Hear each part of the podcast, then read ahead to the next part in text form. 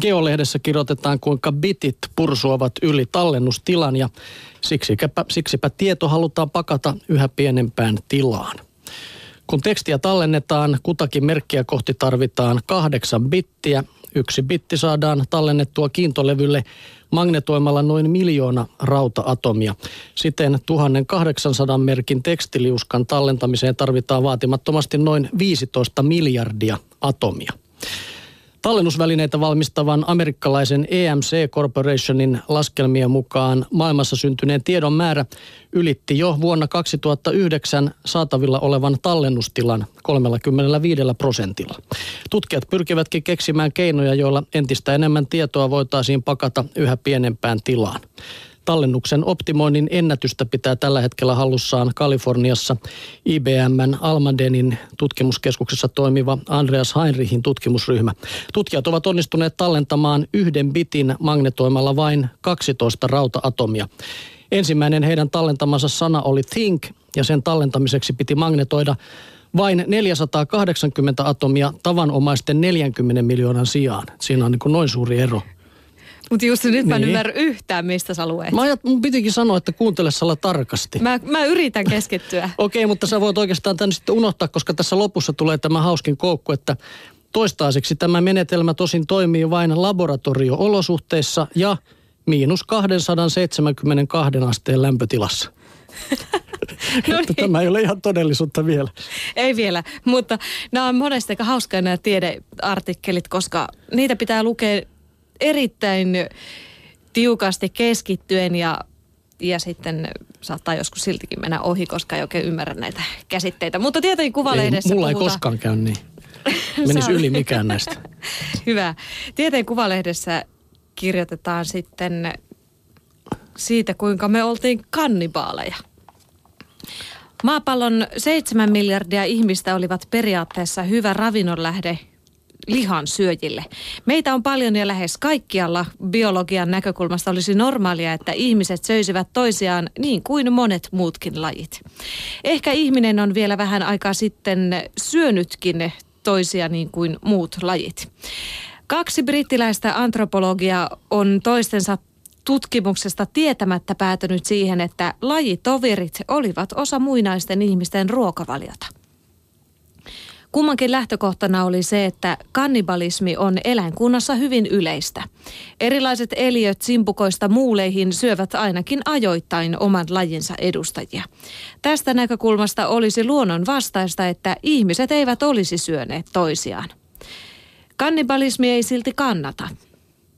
Nämä brittiläiset antropologit uskovat, että Euroopassa samaan aikaan nykyihmisen kanssa eläneet neandertali-ihmiset tuhosivat aivosairaus, joka levisi juuri ihmissyönnin seurauksena. Nykyihmisille olisi käynyt yhtä kehnosti, ellei geenimuunnos olisi tehnyt meitä immuuniksi taudeille. Nämä brittiläiset antropologit uskovat vakaasti, että esivanhempamme aika ajoin käyttivät ihmislihaa ravinnokseen. Eri puolilta maapalloa on löydetty jopa 200 000 vuotta vanhoja luita ja pääkalloja, joissa on ruokailun jälkiä. Löydöt ovat niin yleisiä, että antropologi kaksikko rohkenee väittää ihmistyönen olleen varhaisissa homo sapiens-yhteisöissä pikemminkin sääntö kuin poikkeus. Nuorimmat viitteet kannibalismista ovat noin 14 000 vuoden takaa. Ihmisen jäännöksissä olevat veitsenjäljet osoittavat, että liha on tarkoituksella kaavittu irti luista. Luulöytöjen perusteella brittitutkijat ovat myös päätelleet, milloin lajitoverien ravintokäytöstä luovuttiin. Jääne näyttää tapahtuneen 12 000 vuotta ennen ajanlaskumme alkua. Sen jälkeen ihmissyöntiä on ilmeisesti esiintynyt vain nälän hädän uhatessa tai rituaaleissa, joissa on haluttu pelotella tai halventaa vihollisia tai kunnioittaa kuolleita oman heimon jäseniä. Nämä britiläiset antropologit ovat rajanneet tutkimuksensa ulkopuolelle rituaalisen ja nälänhädästä johtuvan kannibalismin ja keskittyneet ihmissyöntiin, jota on esiintynyt niin sanottuina normaaliaikoina – kun muutakin ravintoa on ollut runsaasti tarjolla. Heidän päätelmiensä mukaan ihmissyönnistä luovuttiin vähitellen, kun aseiden ja metsästystekniikan kehittyminen ja maanviljelyn yleistyminen muuttivat ihmisyhteisöjä. Kun heimoista siirryttiin suurempiin yhteisöihin, kannibalismi alkoi haitata yhteiselämää ja lopulta ihmissyönnistä tuli tabu. Näin tietenkuva-lehdessä. Mua ei haittaa yhtään, että se ihmissyönti on haitannut yksityiselämää ja näin jäänyt sitten. Se tuli vaan mieleen, että kun ne oli aivotautiin sitten kuolleet nämä kannibaalit, niin silloin ei ollut näitä asiantuntijoita, jotka olisivat sitten sanoneet, että suosittelemme ihmislihan syöntiä niin kuin vain esimerkiksi kerran kahdessa viikossa, kun nykyään on kaikista kaloista sun muista. Niin, niin kaikessa Se olisi ehkä auttanut siihen sitten. Niin. No lopuksi sitten vielä haukutaan kännykän käyttäjiä pitkästä aikaa. Kotiliesilehdessä Hanna Eli Jensen. kaikkia. Niin, kyllä se nykyään näin on. Hanna Jensen kirjoittaa, että kuinka istuu joululomalla perheensä kanssa Tukholmassa isossa kahvilassa syömälämässä juomaa. Häpeilemättömästi aloin laskea, kuinka monessa pöydässä näpyteltiin matkapuhelimia ja lähes jokaisessa tehtiin niin, meidänkin pöydässämme. Yhdessä pöydässä istui nelihenkinen perhe ruuat edessään ja jokainen hiveli iPadiään. Lapset pelasivat. Perheen isällä oli toisessa kädessään myös matkapuhelin. Viereiseen pöytään istuutui 60 pariskunta. He eivät ainakaan ala räpeltää puhelimilla, ajattelin, mutta kaikkea kanssa. Viiden minuutin päästä molemmilla oli kännykät kädessä. Mies laittoi oikein silmälasit päähänsä ja vajosi omiin touhuihinsa. Ainoat, jotka keskustelivat ilman nykyaikaisia välineitä, olivat pyhäpukuihin pukeutuneet vanhat herrat. Seurasin heidän kasvojaan ja ilmeitään.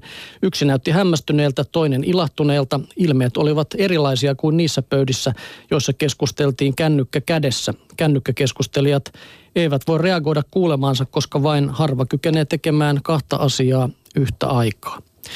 Kahvilan näky todisti sen, että älypuhelimet ovat imaisseet ihmiset virtuaalitodellisuuteen.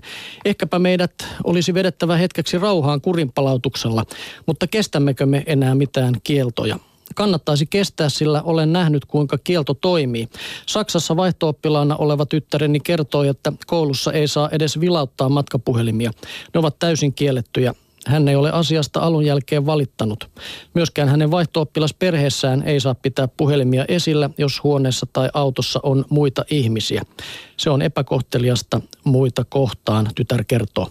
Kuka tietää, vaikka jokin kahvilla kohta erikoistuisi hyvään kahviin ja kännykkävapaaseen vyöhykkeeseen, eli pitäisi lempeän kurin palautuksen, toivoo Hanna Jensseen kotiliedessä.